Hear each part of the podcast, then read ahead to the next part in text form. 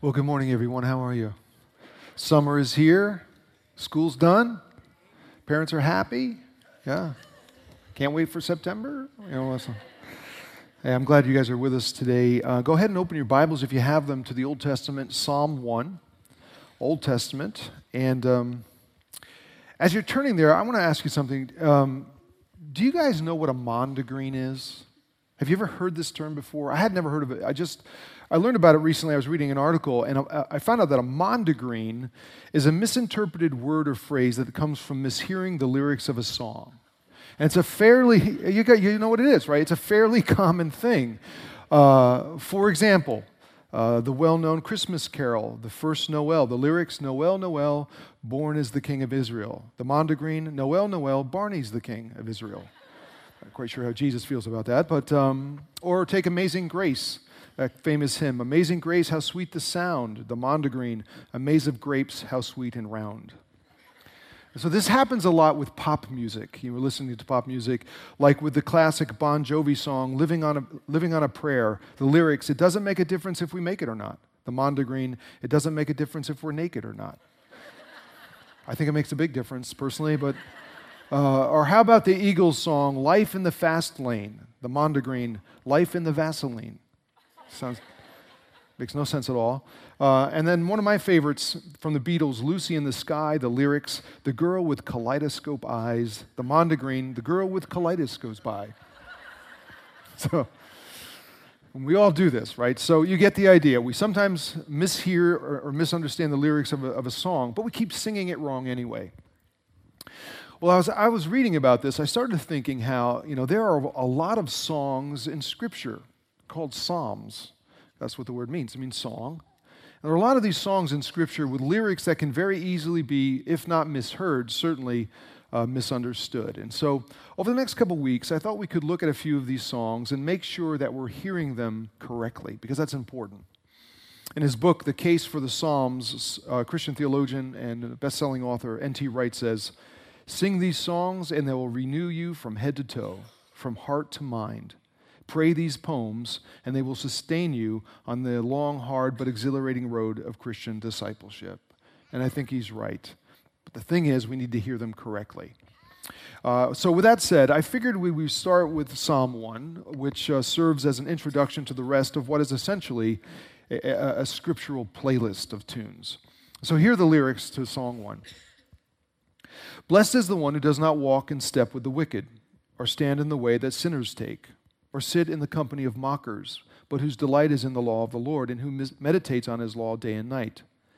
That person is like a tree planted by streams of water, which yields its fruit in season, and whose leaf doesn't wither. Whatever they do prospers. Not so the wicked. They're like chaff the wind blows away. Therefore, the wicked will not stand in the judgment, nor sinners in the assembly of the righteous. For the Lord watches over the way of the righteous, but the way of the wicked leads to destruction. Uh, Ruth Whippman is a very well known British author who just wrote a book uh, about happiness. It was published last October 2016. The title of the book, America the Anxious How the Pursuit of Happiness is Making Us a Nation of Nervous Wrecks. Uh, and in the book, Whippman makes the point that as Americans, it's not like we're the only people on the earth who want to be happy, but after living in the U.S. for six years, she says Americans seem to be culturally preoccupied with this idea of happiness, of finding happiness. She writes, Since moving to the States, I've had more conversations about my own happiness than in the whole rest of my life. The subject comes up in the park pushing swings alongside a mother I met moments before, or the man behind the fish counter in the market. While the British way can be drainingly negative, the American approach to happiness can spur a debilitating anxiety. The initial sense of promise and hope is seductive, but it soon gives way to a nagging, slow burn feeling of inadequacy. Am I happy? Happy enough? As happy as everyone else? Could I be doing more about it? She says, even basic contentment feels like failure when pitched against capital H happiness. The goal is so elusive and hard to define. It's impossible to pinpoint when it's even been achieved, a recipe for neurosis. Just so you know, Whippman isn't the only person writing about happiness.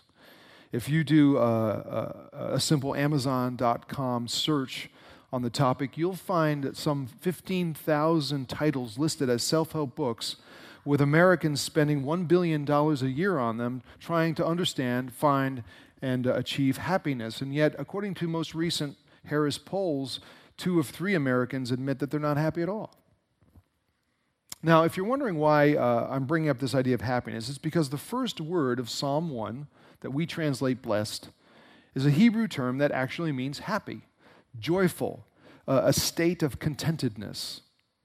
The writer of this ancient song uh, says that blessed or happy is the person who, and then, then offers us, the listeners, uh, important insights about happiness. So, what does the song tell us about what's become our national obsession? It tells us several things. First, it tells us that happiness is indeed possible. Some of you might be like, Are you kidding me, dude? I came out this morning to hear you tell me that. But before you, before you judge me, uh, think for a second, right? That's a remarkably profound assertion, is it not? That genuine joy and contentment in life is attainable. That's a comforting reality, at least to me. However, the song also indicates that happiness is not a given. It's possible, but not necessarily probable. It's not a natural thing we experience. What do I mean by that? Well, listen, when we're young, we tend to be somewhat um, um, idealistic, right? We look at life and we anticipate happiness. We anticipate it. We expect to get the education we need at the school that we want, leading to the job we hope for, finding the person of our dreams, having kids, having a home, making money, living happily ever after. When we think to ourselves, man, if, I, if, I'm, if I'm just good enough and smart enough, clever enough, if I work hard enough, I will find the lasting happiness I want.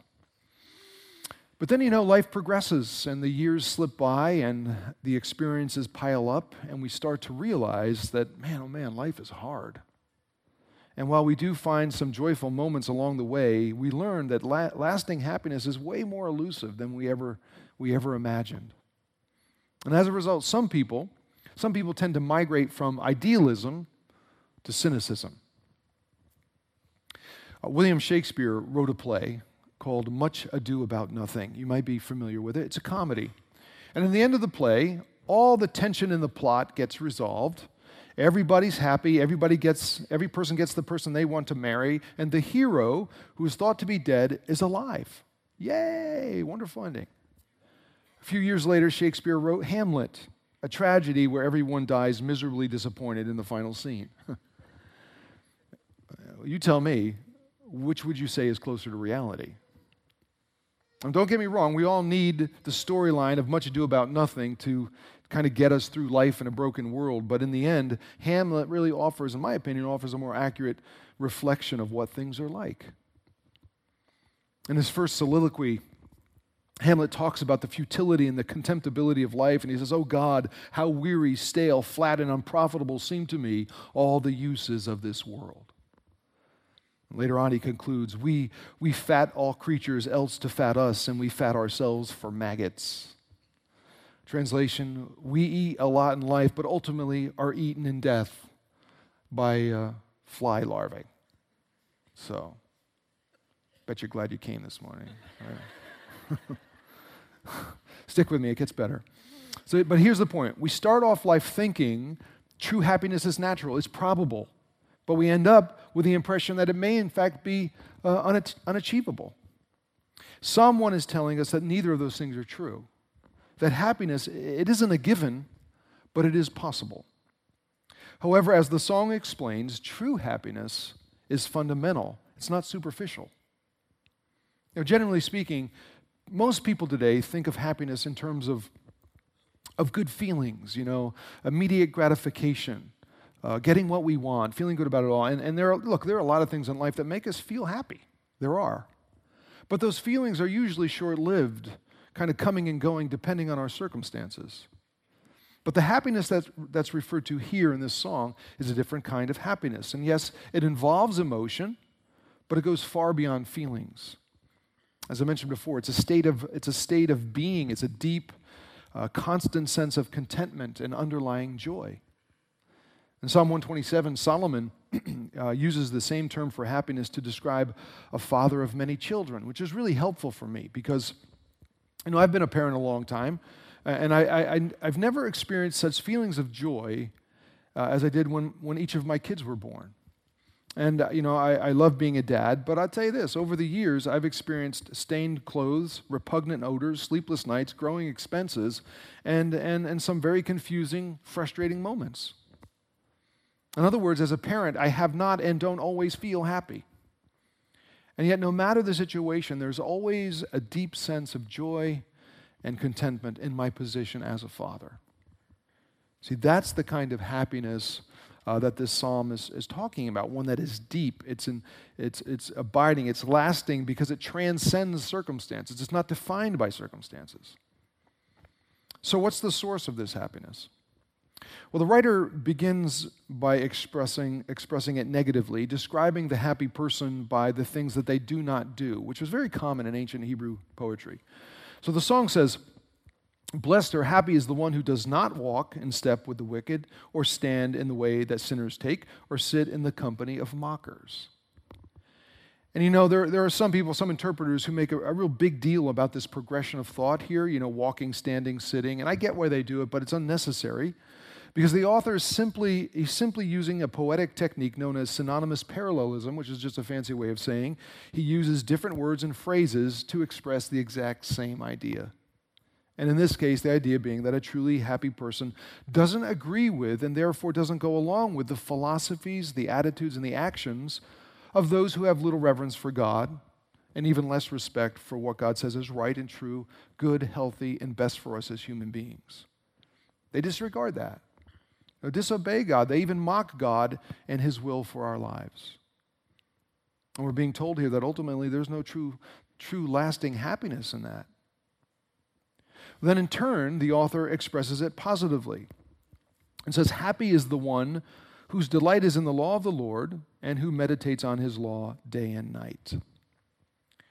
Now, it seems to me that to best understand what's being said here, we need to define a couple of terms. So let's start with uh, the law of the Lord. The Hebrew term for law is the term Torah, uh, which can refer to a number of things. It can refer to um, the law of Moses, the first five books of the Pentateuch, or the first five books of the Old Testament. Later in history, uh, it re- uh, referenced the entire Old Testament.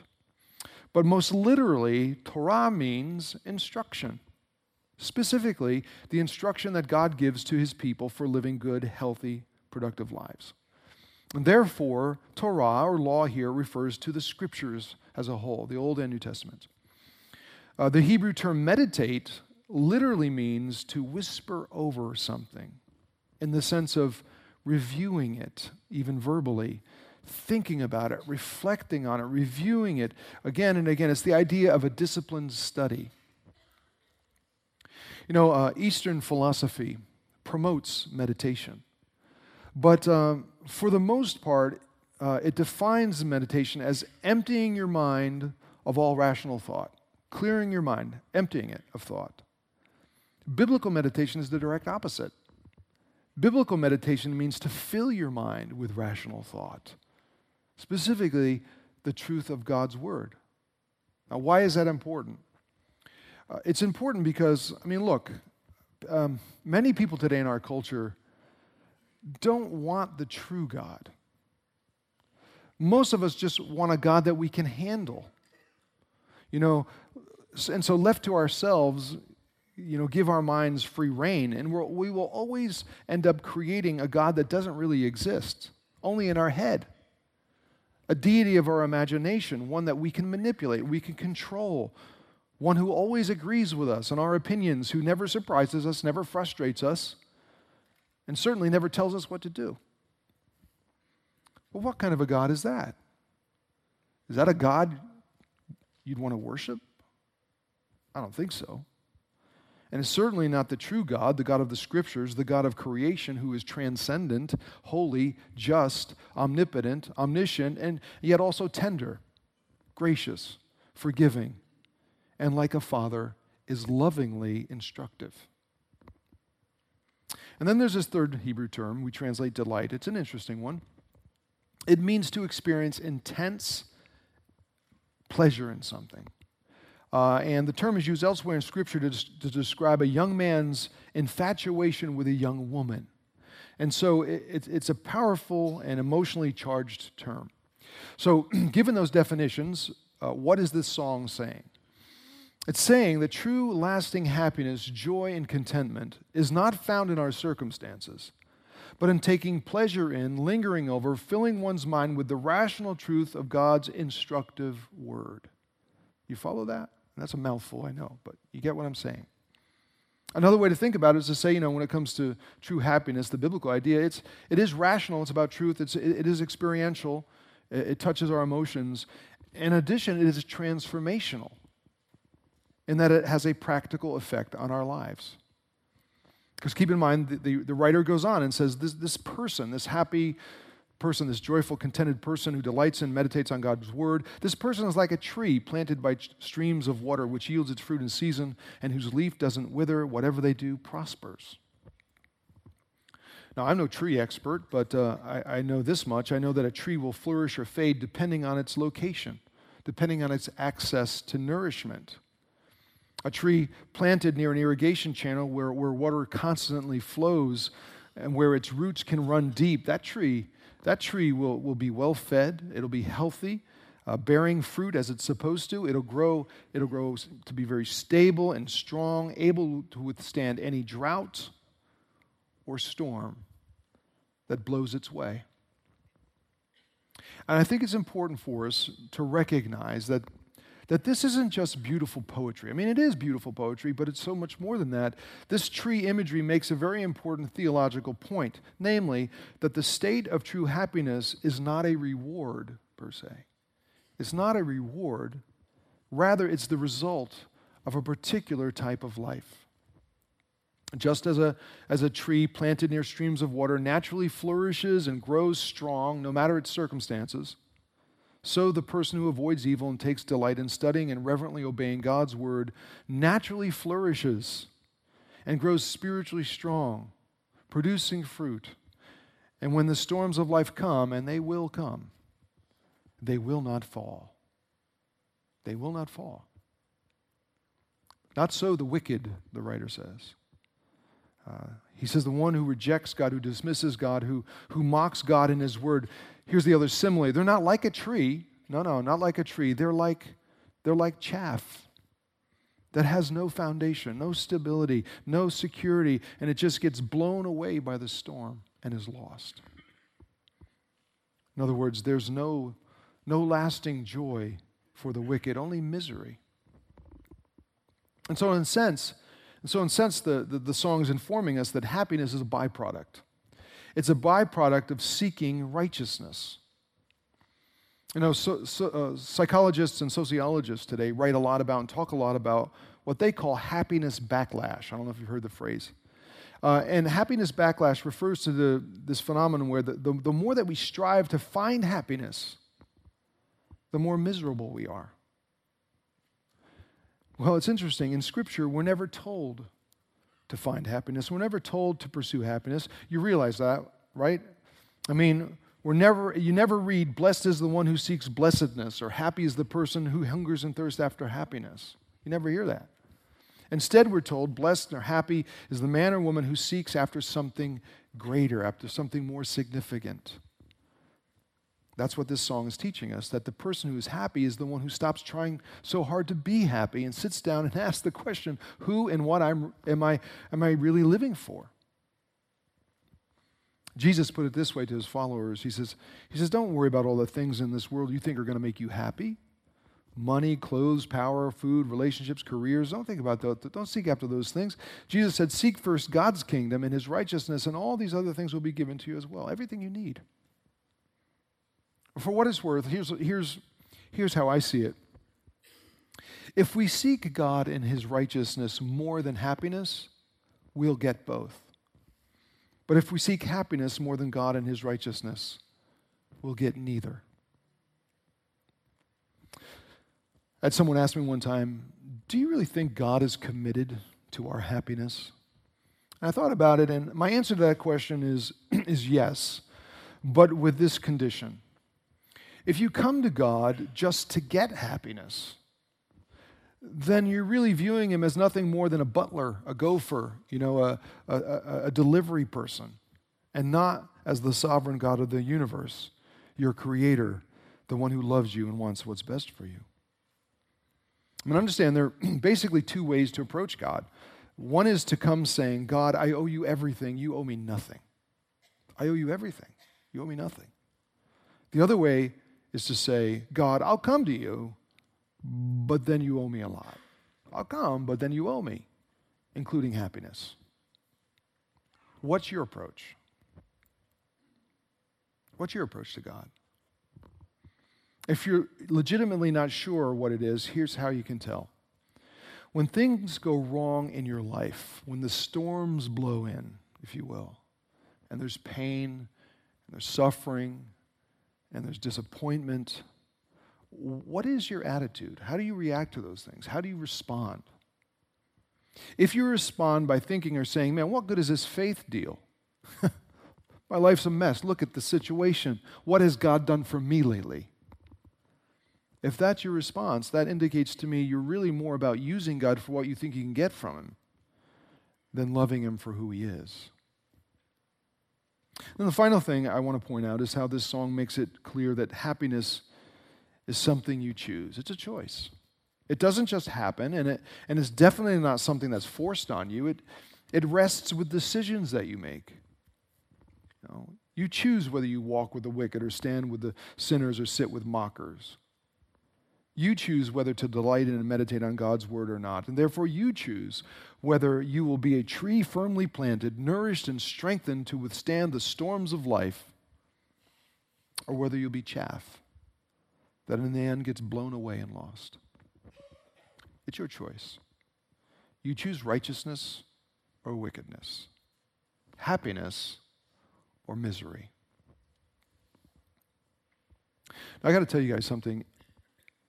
This was interesting. As I was studying this psalm, something about it just wasn't sitting right with me. It just wasn't sitting right with me. I don't know how you're feeling about it, but um, the it's like the the the more I, I, I realized what it was saying, sort of the more anxious and troubled and uneasy I became. And I didn't know why. And it took me a while to figure it out, but I think it comes down to this. For me, verse 2 of this song is kind of outrageous. And I, you know what? It's not kind of outrageous, it is outrageous. Totally outrageous. Don't you think that's true? I mean, we're told, we're told the happy person, the truly happy person, delights in the law of the Lord, right? And the mark of, of, of righteousness is not, is not going to church services regularly. It's not performing rituals. It's not keeping all the regulations. It's not attending life group. It's not giving. It's not serving. It's not participating in, in the religious activities of the day. The righteous person, we're being told, meditates on God's law day and night. Day and night, meaning what? Meaning that they're con- consistently throughout the day paying attention to what God has to say. I mean, basically, the song is telling us that a happy person is the one who finds great pleasure in God telling him or her what to do, how to live, and then obeying Him. The happy person finds great pleasure in God telling him or her what to do. And therein lies the rub for me. Because I don't necessarily always like God telling me what to do. You know, my rebellious nature, more often than not, wants to go my own way, do my own thing. You know what I'm saying? But think about it. God, God calls us to be a particular kind of people. He calls us to always be honest. God calls us to be pure, gentle with one another. He calls us to be loyal to one another. He calls us to, to patience, to be kind, to be trusting, to be encouraging, to be radically generous men and women. He tells us to forgive those who mistreat us. He instructs each of us to love not only our family and friends, but also the strangers around us, those who are different, those who may disagree with us, even our enemies. God commands us to worship nothing else in this world but Him alone. Nothing else but Him. See, here's the underlying irony of this psalm. The more you get to know the law of the Lord, the more you meditate on it, the more you study and realize what it demands of you, how can anyone delight in that? You know, where's the pleasure in that? Given our broken, sinful condition, let's face it, even our best days, you know, we're nowhere near fulfilling what God's law demands. I'm not. I'm way more wicked than righteous. I mean, seriously. Seriously, how do we find delight in knowing we can never achieve the standard of perfection God calls us to? It's absolutely impossible. No one can live that way. Ah, but wait, there is one. There is one who has Jesus. His mind, his heart, his life was saturated with the law. He delighted in the scriptures. Day and night, literally, he meditated on them. He understood them. He spoke them. He taught the written word of God to anyone who would listen. He quoted scripture incessantly. But even more significantly than all of that, Jesus obeyed the law completely. There wasn't an ounce of mockery, sin, or wickedness in him. He displayed the standard of righteousness that eludes each and every one of us. And you may say, you may say, oh, great. That just makes me feel worse about myself. That's a crushing reality. How can I ever live up to his example? Here's the good news you don't, you don't have to. You, you can't, but you don't have to. Jesus didn't come just to be your example, He came to be your Savior, uh, your Redeemer, your rescuer. Think of it in terms of Psalm 1. Jesus not only meditated on the law day and night, he obeyed it day and, day and night. He obeyed it perfectly. He obeyed it perfectly for us who could never do it. He innocently suffered for our wickedness, our sin, our mockery. On the cross, Jesus went thirsty so we might be nourished. He withered so we might prosper. He became chaff that's blown away so that we could be brought in. He stood in judgment so we, the truly guilty, could be free from condemnation. Jesus went the way of destruction so we could walk in the way of life. And let's not miss this. Let's not miss this. Look and listen carefully because woven between the poetic lines of this beautiful song, we can see Jesus. We can never live up to the demands of the law we fall far short of it. We can't do it. And therefore, we can never delight in the law of the Lord unless we understand how Jesus lovingly, graciously fulfilled it for us. And therefore, there is no blessedness, there, there is no true joy or contentment apart from Him. As broken, imperfect, sinful people, we need Jesus. We need Him to make any true and lasting happiness a reality in our lives. May we find Him today and find the happiness uh, He wants to give us. Let's pray.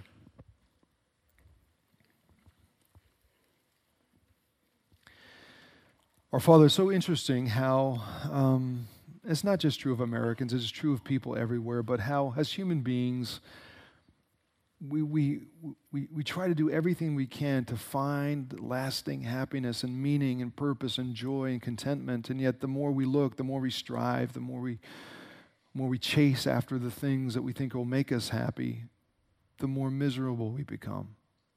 We experience this backlash in our lives. And even the fleeting moments of joy and happiness, they, they go away quickly when the pain of life and the disappointments of life, when the storms of life blow in. I pray, God, that this morning we would, we would come to know that there is no happiness in simply chasing after happiness. There's only happiness in seeking after that which is greater your kingdom, your righteousness. There's only happiness in Jesus because in Him we're forgiven. In Him we're nourished. In Him we prosper. In Him, in Him we, we are no longer condemned. In Him we don't walk the way of destruction, we walk in the way of life everlasting. And we're grateful for that.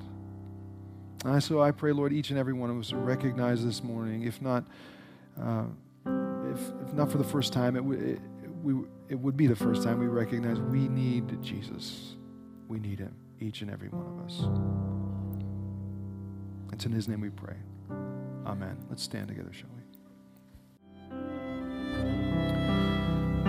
Thank you guys for being with us. And um, I don't, I don't know where you are in your spiritual journey or in your life journey, uh, but um, you know, we kind of start off one way and with idealism and hope and excitement, and then as the years go by, some of us end up really cynical.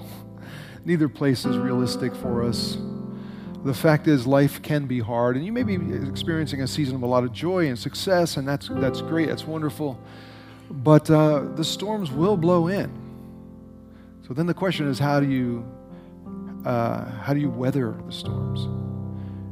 The only way to find true happiness and contentment and joy uh, is seeking God and His righteousness first and foremost. Because in the end of life, that's all we've got. We can't take anything else with us. And uh, the good news of Jesus is that He offers us what we cannot get ourselves, and that is forgiveness and life everlasting believing in Him as Savior is what it means to be a Christian. I hope, I hope you get that. I hope you've made that decision in your own life. Maybe you are going through a rough time and you just need someone to talk to today. Our prayer team will be down here in the front. Maybe you have questions, more questions about uh, this idea of Christianity. They're here to talk with you as well. So uh, I invite you to come forward and chat with them. Uh, two, two other things I want, I want to tell you about. One is um, throughout this series in the Psalms, we'll be quoting a couple resources. Uh, Tim Keller uh, pastor from um, uh, in Manhattan wrote a book. It's a year-long meditation in the Psalms, just short meditations, 365 of them. Uh, we have that resource available uh, for you if you're interested. It'll be it's really a good thing to use to work through the Psalms. And then also, I quoted N.T. Wright's book, Case for the Psalms, and we're going to have that one. We thought we'd have it this week uh, today, but we'll have it next week. There are two; those are two really good resources to help you uh, if you if you want to read through the Psalms and learn about these songs of Scripture. Those are two good sources. Okay. The other thing I want you to, uh, to know is uh, next week is going to be an interesting week because, you know, Psalm 86 says that God is the God of all nations. And all the nations of the world will come and they will worship God together. And so next week, in light of that, that reality, next week we have a special guest who's going to be with us. Uh, his name is uh, Daoud Nassar. And Daoud, I've, I've met Daoud a couple times in the West Bank uh, in Palestine. And Daoud is a, is, a, is a Christian, he's a Palestinian farmer. And uh, he's a man of great peace and is striving to, to, to cultivate peace in a very difficult uh, part of the world. And he has an amazing story. He has he's such a gentle spirit, uh, but an amazing story. So uh, Daoud's going to be with us next next week to talk about his life, his experience, and it's a reminder to us that God is the God of all nations, not the God of America, not the God of Germany, not the God of you know this one or that, but the God of all nations, including the Palestinians. There are a lot of Palestinian Christians in the West Bank who are struggling and they feel left behind by the church in the West, forgotten. So uh, uh, Daoud's going to be with us next week. You don't want to miss it. This guy is just, uh, he's just one of the loveliest human beings I've ever met. So uh, I'm, I'm excited that he, he's going to be with us. Okay? Come back. I think you'll really enjoy it. In the meantime, have a great week. Let me pray for us, and then we'll be dismissed. Our Father, I pray now that we would leave this place um, with a, a new uh, sense, a deep sense of joy contentment and happiness, recognizing that in you, through Jesus, in you, we have, we have all we need. Everything, everything else is icing on the cake. May we live our lives in such a way with such joy and um, contentment that others around us see it and want to know where and how this joy and happiness, where it comes from, giving us the opportunity to share with them about the one who loves them as well. So may your hand of grace and peace and strength now rest on your church as we go our own way. In Jesus' name I pray. Amen. Thanks for being here. We'll see you next Sunday.